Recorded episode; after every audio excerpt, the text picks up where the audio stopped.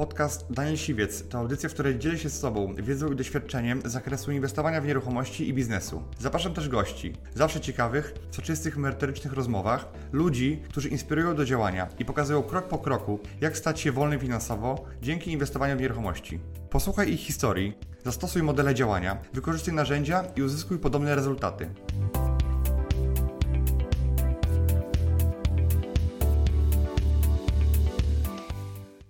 Chciałbym, żebyś opowiedział nam o flipach, które robisz e, w Lublinie i zacznijmy od tego, jaka jest Twoja strategia, jakie Ty flipy w Lublinie realizujesz. Mhm. E, no teraz... Mm Ciężko mi teraz odpowiedzieć na to pytanie, bo, bo musiałbym podzielić flipy na, na jakieś różne, e, różne rodzaje, prawda? Ja robię najzwyczajniejsze, tak. znaczy robię flipy po swojemu, może tak powiem. Czyli e, moim celem jest jest szybkie obrodzenie kapitału i teraz ja mam taką zasadę, że e, wybieram, mm, bo pewnie chodziło ci o to, czy robię remont, czy robię remont... E, tak, czy są to flipy z remontem, tak. bez remontu? I teraz od, e, odpowiadając na to pytanie, to ja robię remont wtedy, kiedy to jest niezbędne. Czyli zawsze niezależnie od tego, jakie kupię mieszkanie, a zazwyczaj kupuję do remontu, umówmy się, to niezależnie od tego, czy mieszkanie jest w trakcie remontu, przed remontem, wystawiam je w obu opcjach, czyli ja je próbuję sprzedać przed remontem, w cenie X i e, jednocześnie wystawiam je w, w, cenie po remoncie, tak jak już, jak już by ten remont był zrealizowany. Po to, żeby mieć dostęp do klientów, którzy kupią to ode mnie na etapie albo do remontu, że sobie sami ze szwagrem razem to wykończą, a są takie osoby, e, niewiele, ale są, ale też e, są osoby, które chcą kupić tu i teraz, zarezerwować sobie mieszkanie, które będzie w przyszłości wyglądało tak, jak, nie wiem, inne, które im pokażę jako pokazowe. I teraz Czyli jeżeli dobrze zrozumiałem, e, przepraszam, że wejdę ci w słowo, jeżeli kupisz mieszkanie, wystawiasz dwa ogłoszenia, tak? Jedno wystawiasz e, w cenie na przykład 200 tysięcy złotych, załóżmy e, bez remontu, jest to stan bez remontu, a na przykład za 260 tysięcy wystawiasz już stan po remoncie z wizualizacją na przykład i jeżeli trafi się klient bez, to sprzedajesz bez, a jeżeli się trafi klient, który chce remont, to mówisz, że jeszcze to będzie trwało 3-4 tygodnie, i wtedy może Dokładnie tak bo, tak? tak? bo dzisiaj na rynku może się trafić jeden i drugi, tylko ja mam e, taką swoją zasadę, że e, jeżeli, nie wiem, mieszkanie e, ma, chce e, wziąć za nie 250 tysięcy, to daję dwie ceny i teraz e, załóżmy, wystawiam 250 tysięcy, załóżmy jedno mieszkanie, bo tyle chcę wziąć, tak już nie, nie patrzmy pod, pod uwagę negocjacje w ogóle. Załóżmy, że bez negocjacji chcę wziąć 250 tysięcy, to ja to, ja to mieszkanie, które jest do remontu, wysta e, wystawiam albo chcę sprzedać i sprzedam e, jedynie z rabatem polegającym na kosztach remontu. Czyli ja e, muszę zarobić tyle samo, niezależnie od tego, czy robię remont, czy nie robię remont. Nie daję dodatkowych rabatów klientom, którzy kupują bez remontu. Bo niby dlaczego? Przecież ja tych remontów osobiście nie robię. Więc jak ja zapłacę ekipie, moim ludziom za przypilnowanie tego remontu, to, to mi jest obojętne, czy ja to mieszkanie wyremontuję i włożę jeszcze, no nie wiem, 30-40 tysięcy, czy nie wyremontuję. Mi jest tak naprawdę to trochę obojętne. Oczywiście czas się liczy, ale ze względu na ten czas ja nie daję nie wiadomo jakich rabatów, więc jak ktoś sobie myśli, że ja nie wiem, za, chcę zarobić 50 tysięcy na mieszkaniu po remoncie, a zgadzam się na 30, yy, bo, bo nie muszę robić remontu, to nie. Ja się mogę zgodzić na 48 tysięcy, yy, przez to, że mam pieniądze szybciej i ktoś kupi ode mnie to mieszkanie yy, przed remontem, ale nie jest tak, że jakby dyskontuję cenę ze względu na, na brak remontu. Ja muszę zarobić zawsze tyle samo, no bo po co mam oddawać komuś swoje pieniądze? Łatwiej jest zrobić remont niż znaleźć kolejną okazję z takim zyskiem. Jasne. Jeżeli robisz już remont, to robisz flipy zawsze w tym samym standardzie, w tym samym projekcie? E, e, nie, nie, do końca. E, ja kupuję różne mm, lokale. Kupuję od e, piwnic, suteryn e, i takich rzeczy, które są e, bardzo tanie, poprzez jakby normalne mieszkania w wielkiej płycie, czy, czy, czy też w kamienicach, ale też kupuję w nowym budownictwie. I teraz robię różny standard. Najdroższy, jakby najwięcej inwestuję pieniądze, pieniędzy w mieszkania w, w nowych blokach, bo tam ludzie mają największe oczekiwania, ale też i jeżeli kupuję w kamienicy w centrum miast, to też tam wtedy robię trochę lepszy standard.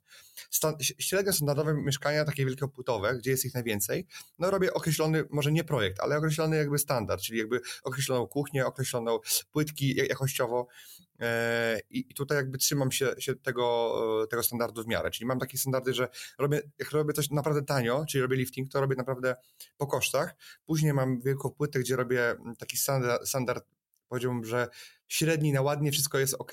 Ludzie, którzy tam będą mieszkali, y, tego oczekują, ale jeszcze mam taki trochę wyższy poziom, czyli mieszkania nowe, które kosztują dużo więcej, albo mieszkania w kamienicach, gdzie musi kupić naprawdę e, jakiś e, taki, może nie pasjonat, ale ta osoba, która jest w stanie zapłacić więcej za mieszkanie w kamienicy, bo jest centrum, więc ona będzie e, doceni tą jakość.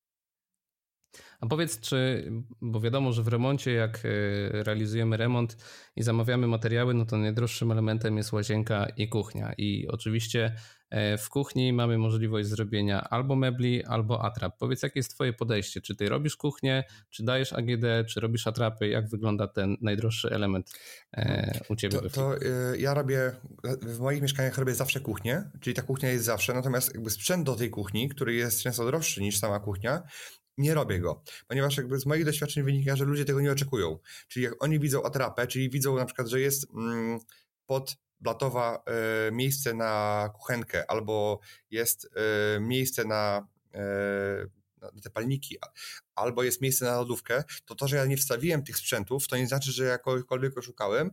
Po prostu to jest tak jak w Ikei idziesz i widzisz atrapę telewizora. Więc jakby ludzie tego ode mnie nie oczekują Oczywiście chcieliby, żeby to było, żebym ja im to dał jakby fajnie by było, jakby to było za darmo, natomiast nie, nie są źli, że tego nie ma, a dwa, że e, nie są w stanie zapłacić za to dodatkowych pieniędzy, jeżeli to by było. Dlatego ja po prostu, ja tego nie robię, czyli robię kuchnię, robię y, całą jakby łazienkę ze sprzętami y, białym montażem i tutaj już jakby w łazience nie ma żadnych atrap, chyba że pralkę wstawię jako atrapę na zasadzie, żeby pokazać jak to będzie wyglądało.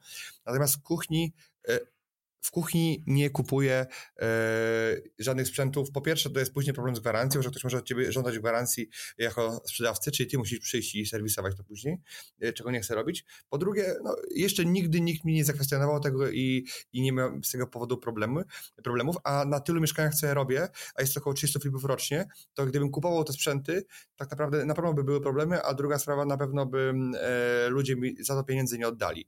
Bo jak porównują sobie mieszkania do mieszkania, to moje mieszkanie jest trochę tańsze, na przykład o 5 tysięcy niż konkurencja, ale nie ma tych rzeczy. Często ludzie mają te sprzęty ze swoich starych mieszkań, coś sobie przenoszą, więc, e, a poza tym oni kupując mieszkanie nie widzą dzisiaj kosztów, jakie będą musieli wsadzić w to, żeby to kupić. Dokładnie. Powiedz, ja ostatnio usłyszałem takie pytanie właśnie, jak wygląda taka atrapa? Gdybyś mógł powiedzieć, gdzie takie atrapy się e, załatwia, gdzie się to kupuje i jak to dokładnie wygląda? No bo to, co wszyscy mamy na myśli mówiąc o atrapie, to jest IKEA, to co widzimy właśnie mhm. E, w ale jak to dokładnie wygląda, gdzie to się zamawia? Okej, okay, to e, atrapy mogą być zrobione z różnych, z różnych materiałów. Ja rozumiem atrapę jako taką płytę 60 na 60 i ona jest albo z, e, takiego, z plexi, albo jest z takiego mm, materiału PCV, albo czasem jest z szyby też. To jest taka płyta 60 na 60, na której e, firma, która to robi, nadrukowuje naklejkę, która emituje e, imituje e, kuchenkę na przykład e, indukcyjną albo kuchenkę taką, która jest e, do pieczenia. Czyli po prostu kupuje się płytę 60 na 60 ze szkła z naklejką, z, z PTV z naklejką, którą się później kładzie na blacie albo się kładzie pionowo na dziur, dziurę, tam gdzie jest na miejsce na, pojem, na, na piekarnik i, e, no i to Emi później udaje e, sprzęt i to wygląda, jakby jak wchodzisz do mieszkania, wydaje ci się, że ten piekarnik tam jest i on się świeci i jeszcze zapach możesz zrobić, że tam są kurczaki się pieką. I potem te atrapy, rozumiem, zabierasz tak, na kolejne mieszkanie tak, i, tak. i raz je wykorzystujesz po prostu i potem jak masz swój na przykład określony standard kuchni, gdzie jest wymiar na lodówkę tą konkretną, to jeździsz z tą atrapą, tak jak z kwiatkami do zdjęć i po prostu masz już je raz i Dokładnie tak, dokładnie tak. I teraz e, pytanie, gdzie to kupić i ile to kosztuje? Można to kupić, można to zrobić samemu, ale można też to kupić na Allegro. Jak piszesz na Allegro atrapy AGD, to ci wyskoczy kilku producentów e, i to kosztuje tam od 100 do 200 zł za taką jedną atrapę.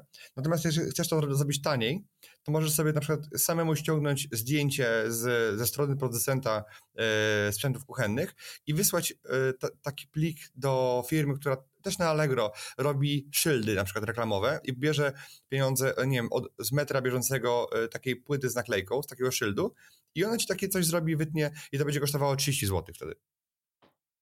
Jasne, czyli jakby ta atrapa kosztuje grosze i, i, fajne jest to, że można ją zabierać na kolejne mieszkania. Słuszne jest też to, co zauważyłeś, że jeżeli sprzedajesz mieszkania bez AGD, to klient widzi cenę za mieszkanie na przykład 245 tysięcy, gdzie inne są za 250 i on myśli, że twoje mieszkanie jest tańsze, ale tak naprawdę w materiałach tamto mieszkanie może kosztować tyle samo. Jeszcze chciałbym wrócić tylko do tego twojego projektu. Czy zleciłeś komuś stworzenie projektu mieszkania, które ktoś wejdzie i powie wow, to jest ładne mieszkanie, czy po prostu drogą ewolucji, podpatrywania też innych osób na początku początku, jak zaczynałeś, wytworzyłeś taki swój jeden schemat, który w Lublinie akurat się sprzedaje, jest pod ten standard klienta, o którym mówiłeś. Skupmy się tutaj na tych mieszkaniach droższych, deweloperskich, gdzie jakby tych rzeczy jest więcej, klienci mhm. doceniają jakość i mają pieniądze. Okej, okay, i tutaj może powiem tak, że to nigdy, ja nigdy nie korzystałem z projektanta, e, ze względu na to, że e, no zawsze, zawsze umie, umieliśmy to robić i teraz e, u nas to była ewolucja i ja nikogo nie podpatrywałem, bo tak naprawdę jak ja zaczynałem, to nie było kogo podpatrywać. Tak naprawdę wszyscy później podpatrywali raczej mnie, co ja robię, a, a, a nie w drugą stronę. I ja miałem taki model, e, jest taka zasada w biznesie, e, pewnie się ze mną zgodzisz, że ta osoba, która daje więcej wartości innym, to tak naprawdę więcej na tym zyskuje i więcej i w jakiś sposób jakby to do niej wraca. To dobro, w sensie, czy jeżeli dobry, daje dobry serwis klientowi, to, to później wraca, on daje rekomendacje i tak dalej. Natomiast w remoncie ta zasada totalnie nie obowiązuje. Jest zasada, zasada odwrotna. Nie rób innym dobrze, to i tobie źle nie będzie. I to, ta zasada dotyczy tylko remontu, czyli ja nie, nie robię y, więcej niż klient ode mnie oczekuje, ponieważ dobrze wiem, że klient mi za to nie zapłaci. I u mnie remont polegał na tym, że ja pierwsze swoje remonty robiłem bardzo tanio, czyli robiłem minimum po prostu, robiłem lifting, czyli nawet starałem się nie robić gładzi, nie wymieniać instalacji elektrycznej, yy, ładować drzwi na stare ościeżnice i po prostu zaczynałem od tego totalnego minimum i to klienci mi mówili, Daniel, tu jest zrobione za słabo, nie kupię tego mieszkania, bo nie, nie ma instalacji, bo jest niedoróbka, bo to, bo tamto. I ja w drodze ewolucji popychany trochę przez klientów, którzy oglądali te mieszkania i ich nie kupowali, podnosiłem ten standard coraz bardziej. Natomiast wyobraź sobie sytuację, w której ja bym zaczynał od drugiej strony. Robiłbym full wypad z projektantem wnętrz, z Paryża, w ogóle płytki zienia i w ogóle wszystko cuda na kiju.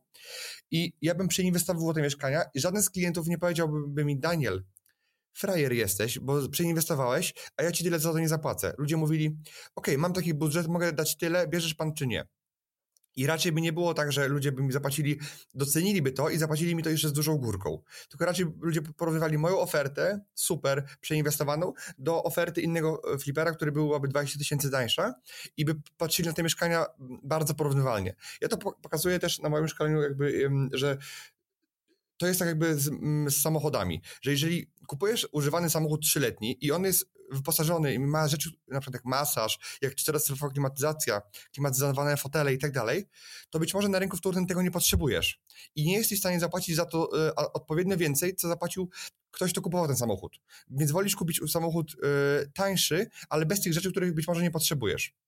E, I, I, tu jest taka sama sytuacja, więc ja wolałem iść od dołu i to ludzie mnie zaprowadzili do takiego standardu, który ja dzisiaj mam, który jest takim kompromisem między tym, co klient chce i potrzebuje, a klient jest w stanie zapłacić. Czyli wszystko, co to jest dodatkowo, to jest, jest do zrobienia przez klienta, czyli e, na przykład, nie wiem, e, ja robię taki standard, żeby on nie czuł się niekomfortowo, że coś zrobiłem za tanio, ale z drugiej strony nie pakuję mu tam różnych e, bajerów i rzeczy, za które on nie zapłaci. LEDów jakichś takich, no nie wiem, co jeszcze. Po prostu nie robię mu rzeczy, których generują koszty iluś tysięczne, których on później nie zobaczy i za to nie zapłaci.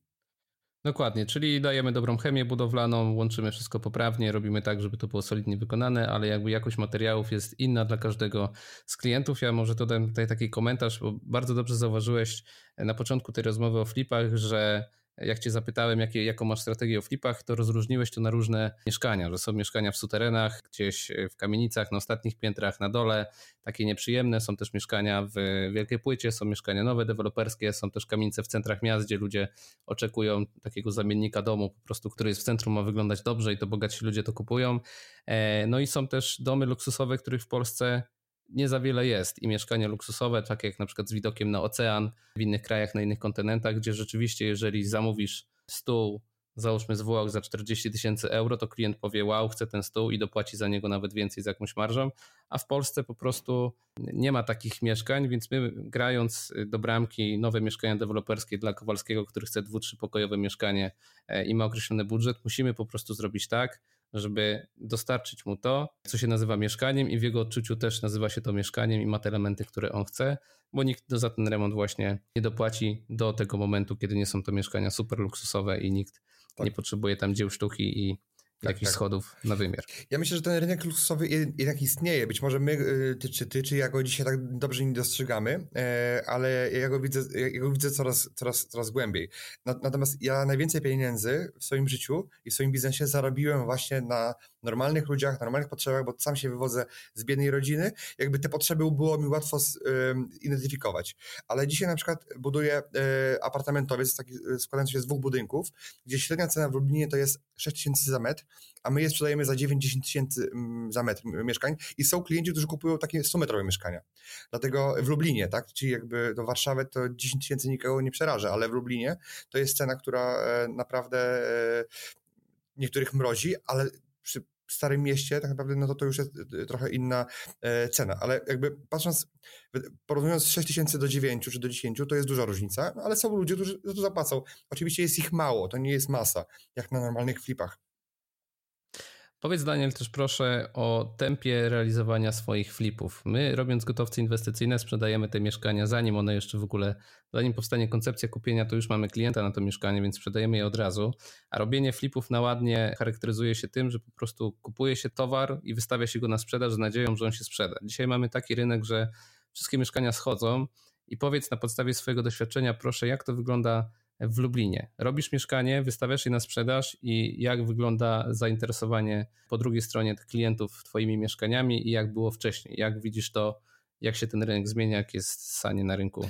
Właśnie tutaj jest, e, tu jest taka zawsze amplituda, że raz jest tak, raz jest tak. I e, to jest tak, że niektóre mieszkania się sprzedają w ciągu tygodnia od wystawienia, a niektóre czekają tam 4 miesiące. U mnie średnio flip trwa, jak biorąc pod uwagę wszystkie roczne, no to y, trwają około 4 miesięcy, czyli z remontem, zakupem, ze wszystkim około 4 y, miesięcy, ale y, gdzie jeden flip trwa tydzień, drugi trwa pół roku czas na przykład, tak, bo nie wiem, ma y, czynnik, który zmniejsza wartość nieruchomości w postaci y, czwartego piętra czterech bez balkonu.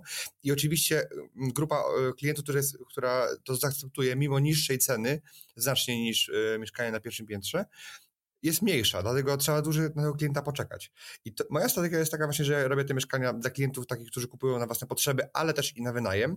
Na przykład ja nie, nie, nie dostrzegam tej potrzeby y, gotowców, y, gotowców inwestycyjnych u siebie w mieście. Być może moje miasto Lublin jest trochę specyficzne, wyjątkowe, mimo tego, że jestem na tym rynku już prawie 10 lat i spotykałem się z dziesiątkami klientów, to jednak e, ciężko się z nimi e, rozmawia, e, podając im e, e, stopy zwrotu i jakby zwrot z kapitału i jakby tutaj jakby, e, jakby widzę większy potencjał w ludziach, którzy wyciągają pieniądze z wersalki, przejeżdżają ze wsi, kupują mieszkania dla swoich dzieci, czy biorą kredyty dla siebie, niż de facto e, typowi inwestorzy pod, e, pod wynajem, tacy, którzy liczą z kalkulatorem i Excelem jakby dyskontowanie pieniędzy w czasie i tak dalej. Jakby ja widzę bardziej tych ludzi, być może sam ich przyciągam do siebie, natomiast jakby widzę większy potencjał akurat u mnie w mieście w tym. Jestem trochę zaskoczony, bo widzę, że cała Polska e, robi, robi też e, gotowce tak, tak ty, ty to robisz, natomiast ja tego akurat potencjału u siebie nie widzę.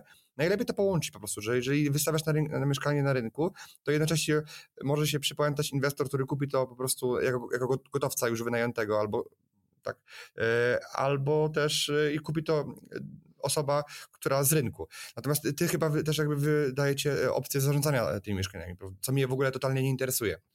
Tak. Powiedz proszę, gdybyś miał kupić idealne mieszkanie na flipa w Lublinie, takie, które stwierdzisz, że sprzeda się od razu i za wysoką cenę, jakie to jest mieszkanie? Ile ma metrów, na którym jest piętrze i, i w jakim budynku powinno zostać kupione, żebyś powiedział, tak, to jest to, biorę, jeżeli cena jest odpowiednia, to jest idealne mieszkanie, hmm. którego szukamy. Okej, okay, to, to ja, ja, może, yy, bo to, co jest idealne na flipa, nie, nie, zawsze może być najbardziej poszukiwane na rynku. Czyli ja może powiem, co by było, najlepiej by się sprzedało na rynku, ale może później powiem, bo nie ma tych tematów dużo, ale powiem może na czym zarabiam najwięcej. Może yy, i na, najczęściej, yy, i to jest, co jest powtarzalne. To ja uważam, że mamy, takie, mamy takich kilka osiedli w Lublinie, gdzie jest wielka, wielka płyta, albo miasteczko akademickie. No i oczywiście, że na wielkiej płycie, czy na rynku wtórnym najlepsze jest to pierwsze piętro, i najlepiej, żeby to mieszkanie było jeszcze e, rozkładowe, czyli wchodzisz do mieszkania, po jednej stronie masz e, dwa pokoje, po drugiej stronie masz pokój e, i kuchnię, na wprost masz łazienkę i to jest jakby dwu, to, to jest mieszkanie takie wydaje się modelowe, które ma 40 kilka metrów, Czyli ja, ja najwięcej mieszkań obróciłem właśnie 40 parę metrów do 50, bo, bo po prostu też jest podaż największa tych mieszkań. Czyli najwięcej... dwa, trzy pokoje na pierwszym piętrze tak. i rozkładowe mieszkanie. Tak, to jest coś, co po prostu jest najbardziej e, popularne, a jeszcze jak na tym 50 metrach będą trzy pokoje, niezależne i oddzielna kuchnia, to już w ogóle e, jest idealnie. Natomiast życie życiem yy, i tych pierwszych pięter nie ma, nie ma aż tak dużo, więc żeby zarabiać pieniądze na flipach trzeba kupować wszystko, co się tylko pojawi i się rusza i jest dobra cena. Jeżeli mówimy o mieście, to tak naprawdę ja uważam, że to jest taka zasada CCC, cena czyni cuda. Miasto wchłonie każdą nieruchomość, nawet najbardziej karłowatą, że tak powiem, najwyższego gargamela. Wszystko zależy od ceny. Jeżeli ty kupisz to za super turbo okazję i sprzedasz komuś też w bardzo do, dobrych pieniądzach, ale do, naprawdę, że będzie się cieszył, że kupił za tyle i ty dalej na tym zarobisz, no to warto to kupić, a nie rezygnować z mieszkania tylko dlatego, że jest karłowate. Nałóżmy, jest... Yy, nie wiem, na czwartym czterech bez windy, bez balkonu i jeszcze bez okien, tak? Więc jeżeli kupisz to za grosze to i sprzedasz to za pół ceny, to i tak na tym zarobisz dużo pieniędzy. E, więc jakby ja kupuję najwięcej mieszkań na takim osiedlu, e, które ma dużo wielkie płyty, ma, ma wieżowce i kupuję takie mieszkania 50-metrowe, bo to jest duża podaż. Ja w ogóle dużo robię na wielkiej płycie, bo to jest duża podaż mieszkań. Tam jest rotacja, tam się ludzie, tam ludzie umierają, tam ludzie e, się rozwodzą, tam te mieszkania wracają na rynek i można je łatwo kupić. Natomiast na rynku pierwotnym e, albo takim e, wtórnym, nowym, powiedziałbym 2000, plus, ludzie się rzadko pozbywają tych mieszkań, czują wartość tego mieszkania, bo spasali e, go wiele lat w ratach i jakby tu jest ciężko wyrwać jakieś mieszkanie poniżej wartości rynkowej. I dlatego jakby ja robię mniej flipów, bo po prostu jest mniejszy dostępność tych mieszkań, żeby je kupić okazyjnie, po prostu. Jasne. Poruszyłeś ten temat, że inwestujesz w wielkiej płycie i w, właśnie w słabszych mieszkaniach. Ciekawi mnie to, czy miałeś kiedyś obawy co do mieszkania, które kupiłeś, że się nie sprzeda? Czyli kupiłeś mieszkanie, które było tak słabe, że miałeś wrażenie, że się nie sprzeda. Ja wiem na pewno, że nie, bo byś tego mieszkania nie kupił, ale powiedz słuchaczom proszę, czy kupując mieszkania masz czasami taką myśl, że ono może nie zejść? Czy ryzykujesz swój kapitał, czy pożyczony, że masz w głowie, że jednak coś z tym mhm. jest nie tak? Okej, okay, to jak ja podejmuję jakiekolwiek ryzyko yy, na flipie, to jedyne ryzyko, które ja akceptuję, to jest to, że zarobię zamiast bardzo dużo, dużo pieniędzy. Czyli zamiast zarobić 50 tysięcy minimalnie, to zarabiam tylko 30 które jest moim totalnym minimum. I to jest moje ryzyko. I teraz, ale takim drugim ryzykiem jest to, czy ja to zrobię w 3 miesiące, czy w pół roku, czy 9 miesięcy. Czyli jakby ja uważam, że ono się sprzeda na pewno i da mi tyle zarobić. Ja muszę mieć to pewność kupując mieszkanie. Ja muszę być tego pewny, Natomiast czy to będzie w 3 miesiące, czy w 9 miesięcy, to to jest to ryzyko. Czyli po prostu ja, mm, ryzyko jest tak, że mrożę kapitał na dłużej, a nie na krócej. E, I ja wiem, że wszystko znajdzie swojego klienta. Oczywiście no, trzeba być uważnym, jeżeli kupujemy, nie wiem, na pod miastem jakieś mieszkanie 20 e, km i po PGR-ze jakiś, jakiś coś, to tam może nie być rynku jakiegokolwiek na to i to trzeba uważać, ale każde duże miasto wojewódzkie, jeżeli kupujemy coś za grosze, no to, to też yy, się znajdą klienci, którzy za grosze to kupią. I, i tutaj y, bym się nie bał. Czyli ja wiem, że, że na wszystkim, y, jak kupowałem, to zawsze wiedziałem, że zarobię minimum swoich pieniędzy, tylko że ryzykowałem tylko to, czy to będzie szybko, czy, czy dłużej. Tak, no i tutaj też wyciągnijmy na wierzch to, to, co powiedziałeś właśnie, że pod pojęciem wszystko mamy na myśli na wybranych osiedlach, na których ty flipujesz, a nie za miastem, więc to jest jakby to wszystko. I też dla słuchaczy, Daniel powiedział, że 30 albo 50 tysięcy. Jeżeli przedsiębiorca zarabia pieniądze i ma możliwość poczekania tydzień dłużej i zainwestowania przykład 200 koła, żeby zarobić 50, albo kupuje coś teraz, żeby zarobić 30 tysięcy, no tak naprawdę traci te 20 tysięcy, które mógłby zarobić, gdyby poczekał chwilę i wygenerował ten większy zysk. Więc jakby nie zarobienie więcej też jest stratą i też jest ryzykiem, które przedsiębiorca e, podejmuje, no bo firma generuje po prostu mniej pieniędzy. Powiedz też, tak, e, Daniel, proszę, bo tak, w deweloperce mówiliśmy o projektancie, o geodecie, o prawniku, o generalnym wykonawcy czy kierowniku budowy, w zależności od tego, w jakim systemie to budujemy, bo możemy też to budować ze szwagrem. Kto jest podstawowym członkiem Twojego zespołu, jeżeli chodzi o flipy? Jeżeli tych flipów robi się co najmniej kilka tych flipów rocznie, jaką osobę warto na początku do swojego zespołu wybrać, żeby nie spędzać całego życia w kastoramie, na pilnowaniu remontu? Kto jest takim kluczowym pracownikiem w Twojej firmie, który zajmuje się całym procesem, gdzie go znaleźć i jak mhm. to wygląda? To może powiem, jak, to wyglądało u mnie i jakby też jakby co ja radzę, bo e, moja droga jest taka e, trochę inna e, i nie do końca do zmodelowania przez każdego, ale jak mnie, mnie ktoś pyta o to, to zawsze mam podobną odpowiedź, że u mnie pracują dzisiaj tylko dwie osoby w dziale flipów. I, yy, i za, za, chwilę, za, chwilę, o nich powiem, ale jakby co ja bym radził na początku, jak ktoś chce skalować ten biznes? To pierwsza rzecz, osobą, którą bym zatrudnił, to jest osoba do rzeczy, do wykonywania czynności, które są mało skomplikowane, ale bardzo pracochłonne yy, i no, i czasochłonne. Czyli zatrudniłbym osobę, która będzie właśnie koordynowała remonty, czyli osoba, która będzie dowoziła towar według pewnych standardów, będzie dowoziła płytki, pilnowała ekip remontowych, zajmowała się przypisywaniem liczników, gazu, umów, załatwianiem rzeczy w spółdzielni, takich rzeczy, które bardzo łatwo dać komuś zadanie i, i oddelegować bez studiów prawniczych, szkolenia i tak dalej. I ostatnią rzeczą, którą ja bym oddelegował, to jest szukanie okazji. Czyli powiedziałem jakby pierwszą rzecz, takiego asystenta mobilnego, czy daje mu się samochód, żeby zapakował coś na pakę, jakieś, jakieś rzeczy i zawiózł tu, zawiózł tam, poogarniał, pozałatwiał, bo to z dużo czasu schodzi, a to jest czas, który szkoda, żeby to robił inwestor. A naj, taka najbardziej e, taka wisienką na torcie jest, jest sposoby i jakby e, możliwości wyszukiwania okazji. I tego bym nie oddelegował jak, jak najdłużej. Bym to trzymał dla siebie. Dopiero bym to oddelegował, jakbym już widział, że e, nie chcę tego robić, chcę iść w innym kierunku, czyli bardziej mnie interesuje deweloperka. I u mnie to jest tak, że u mnie to było tak naturalnie dosyć, że ja miałem biuro nieruchomości, które i przy okazji sam robiłem około 30-40 flipów rocznie. W pierwszej kolejności zatrudniłem, zatrudniłem sobie właśnie kogoś do remontów i później e, chciałem jakby skalować dalej flipy i e, swoją energię i zaangażowanie przenieść na deweloperkę. Dlatego Miałem osobę, która pracowała u mnie parę lat, e, Monika, która e, była moją agentką, później była kierownikiem mojego biura nieruchomości i następnie jakby ja ją prze, przerzuciłem do działu flipów, czyli ja ją szkoliłem i ona ma od 6 bodajże lat u mnie permanentny mentoring z flipów e, i dzisiaj już jest moim wspólniczką w tym biznesie, że, że ma udziały we flipach, które robimy wspólnie, więc jakby dużo rzeczy ja oddelegowałem Monice, do której mam bardzo duże zaufanie. Ona dysponuje moimi środkami, ona dysponuje, idzie do notariusza, kupuje te mieszkania, natomiast ja zawsze decyduję za ile, czy kupujemy za tyle, czy sprzedajemy za tyle. Czyli jakby zostawiłem sobie tą ostatnią decyzję e, do zakupu, natomiast tą robotę operacyjną robi Monika, bo ona ma e, też duże doświadczenie. Natomiast w kwestii prawnych często jakby konsultuje ze mną, e, a już jeżeli ona też koordynuje remonty i ona jakby się bardziej realizuje w tym, żeby te mieszkania były ładne, bo dla mnie one mogły być czarne, pomalowane całe na czarno pod warunkiem, że klienci by je kupowali. Tak więc to, totalnie nie kręci mnie remont, e, natomiast Monika akurat bardziej się w tym realizuje. Więc to, to, może być bardzo mało osób, czyli może być tylko dwie osoby, ale zacząłbym od tego, żeby oddelegować. 70% czasu to jest właśnie bieganie po, po, po remontach, po mieszkaniach, Później oddelegowałbym pośrednictwo w sprzedaży mieszkań, bo to jest dosyć proste i łatwo znaleźć kogoś, kto to zrobi. A na samym końcu, jeżeli w ogóle oddelegowywać to, to zostawiłbym sobie wiedzę e, o tym, jak kupować mieszkania i doświadczenie, ponieważ jest duże ryzyko, że jeżeli nie macie kogoś takiego jak ja zaufanego, że e, zjedliście z kimś e, ileś worków soli, to tak naprawdę może ktoś wam tą wiedzę wziąć i po prostu uciec, zrobić to na, na własną rękę i, i, i to jest jakieś tam ryzyko, żeby to pierwszej lepszej osobie tą wiedzę, wiedzę tajemną sprzedawać. Dokładnie, dziękuję. Ja tutaj chcę tylko też na wierzch wyciągnąć jedną rzecz, to co powiedziałeś, że musimy mieć zatrudnioną osobę, która jest oddelegowana do rzeczy typu pojechanie do Castoramy, przywiezienie jakichś rzeczy, czyli te wszystkie rzeczy, które zajmują kilka godzin w trakcie dnia, a tak naprawdę można za to zapłacić ileś tam złotych na godzinę i po prostu kupić czas tej osoby, a w tym czasie wyszukiwać e, nieruchomości. I tutaj też e, chciałem Cię zapytać o to, jakbyś z głowy mniej więcej powiedział taką statystykę, ile mieszkań musisz fizycznie odwiedzić, czyli zapukać do drzwi, żeby otworzył ci właściciel, żeby kupić jedno mieszkanie.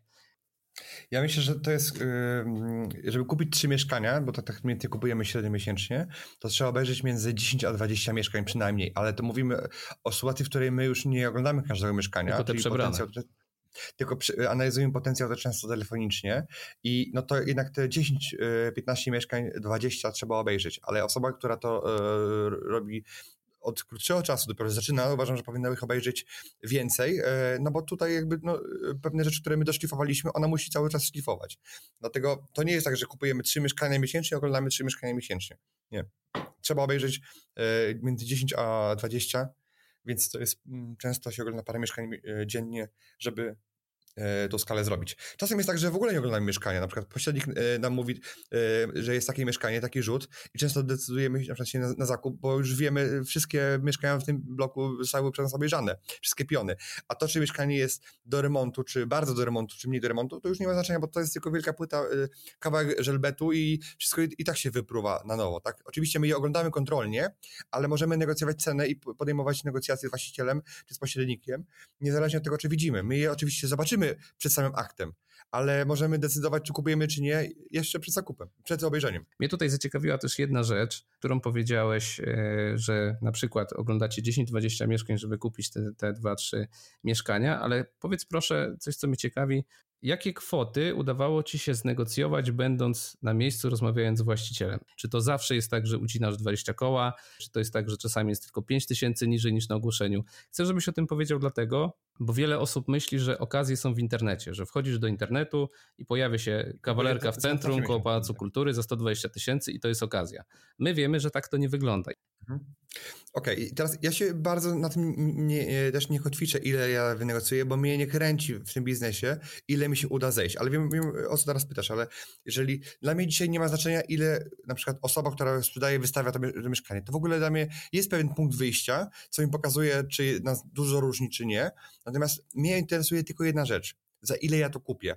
Nie, czyli mnie nie obchodzi, czy ta pani e, wystawiła za 180 i ja daję 180 e, i nic nie wytargowałem, bo dalej kupuję za 180, czy ona, e, czy ona zjechała z 250. Czyli ona emocjonalnie dla niej jest ważne to ile, ile, czy nawet dla innych fliperów, ile im się udało wytargować, natomiast dla mnie to w ogóle nie ma znaczenia, bo ona mogła wystawić za 400 tysięcy za mieszkanie. Jeżeli ja bym kupił je dalej za 180, to nie znaczy, że jestem mm, super negocjatorem, że aż tyle mi się udało zyskać, zarobić.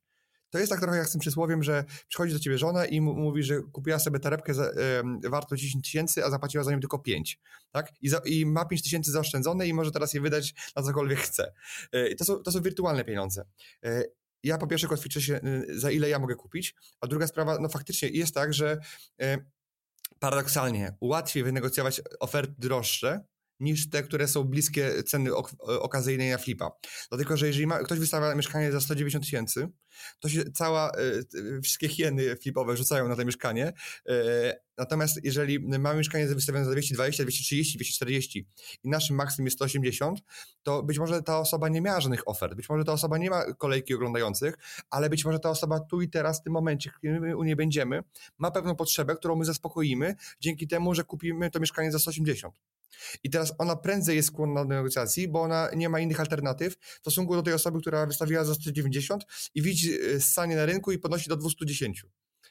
Dlatego e, ja się, ważna rzecz w tym biznesie, nie bójcie się składać takich skandalicznie niskich ofert, bo to jest statystyka. Jeżeli robicie to cały czas, to co któraś wam wpadnie. Nawet jak człowiek mówi, że nie, poniżej 200 nie sprzedam, to i tak mimo tego trzeba mu zaofertować, zaoferować, bo jeżeli tego nie zrobicie, to stracicie czas, który spędziliście na wchodzeniu po schodach do tego mieszkania i buty, które zdaliście będąc e, w drodze. Świetnie, dziękuję Daniel. Czyli podsumowując to, co powiedziałeś, jeżeli chcemy znaleźć e, mieszkanie, które jest w okazyjnej cenie, to po prostu musimy jeździć na wszystkie mieszkania i ważna jest tutaj liczba mieszkań, które odwiedzamy w ciągu tygodnia czy miesiąca, bo jeżeli e, załóżmy dni roboczych jest 20, na przykład tych, w których będziemy poświęcali czas na nieruchomości, to minimum jedno spotkanie dziennie musimy odbywać, to jest absolutne minimum. I na podstawie wszystkich ludzi, których widziałem, kilku tysięcy osób, które były u mnie na szkoleniach na różnych kontynentach, to każdy po prostu, kto buduje pewną statystykę, zarabia na nieruchomościach i wie, jakie nieruchomości są w jego mieście. Jeżeli spotkamy kogoś, kto dużo flipuje i zapytamy go, czy widział ogłoszenie na tej i na tej ulicy, które pojawiło się tydzień temu, to ta osoba na pewno to ogłoszenie widziała i na nim była. Jak spotkasz się, jak y, zapytamy osoby początkującej, czy widziała na przykład to mieszkanie w centrum, które ktoś wystawił, to ona nie będzie miała pojęcia, że w ogóle takie ogłoszenie było. Czyli jakby sukcesem do robienia dużych flipów dużej ilości jest to, żeby robić dużą ilość spotkań, składać własne propozycje, tak jak Daniel powiedział, ze swoją ceną, e, adekwatnie do tego, co chcemy z tą nieruchomością zrobić i większość nieruchomości zawsze jest kupowanych po prostu w drodze negocjacji na miejscu według naszych parametrów, a nie tak, że mamy na portalu ogłoszeniowym mieszkanie za 250, wchodzimy e, na to mieszkanie, ono już jest od razu okazją, bo to coś, co już jest w internecie zazwyczaj tej okazyjnej ceny nie ma. Dziękuję Ci, że wysłuchałeś do końca. Jeśli ten podcast był dla Ciebie interesujący, zapraszam do słuchania kolejnych odcinków. A jeśli chcesz jako pierwszy otrzymywać powiadomienia o nowych odcinkach, subskrybuj mój podcast.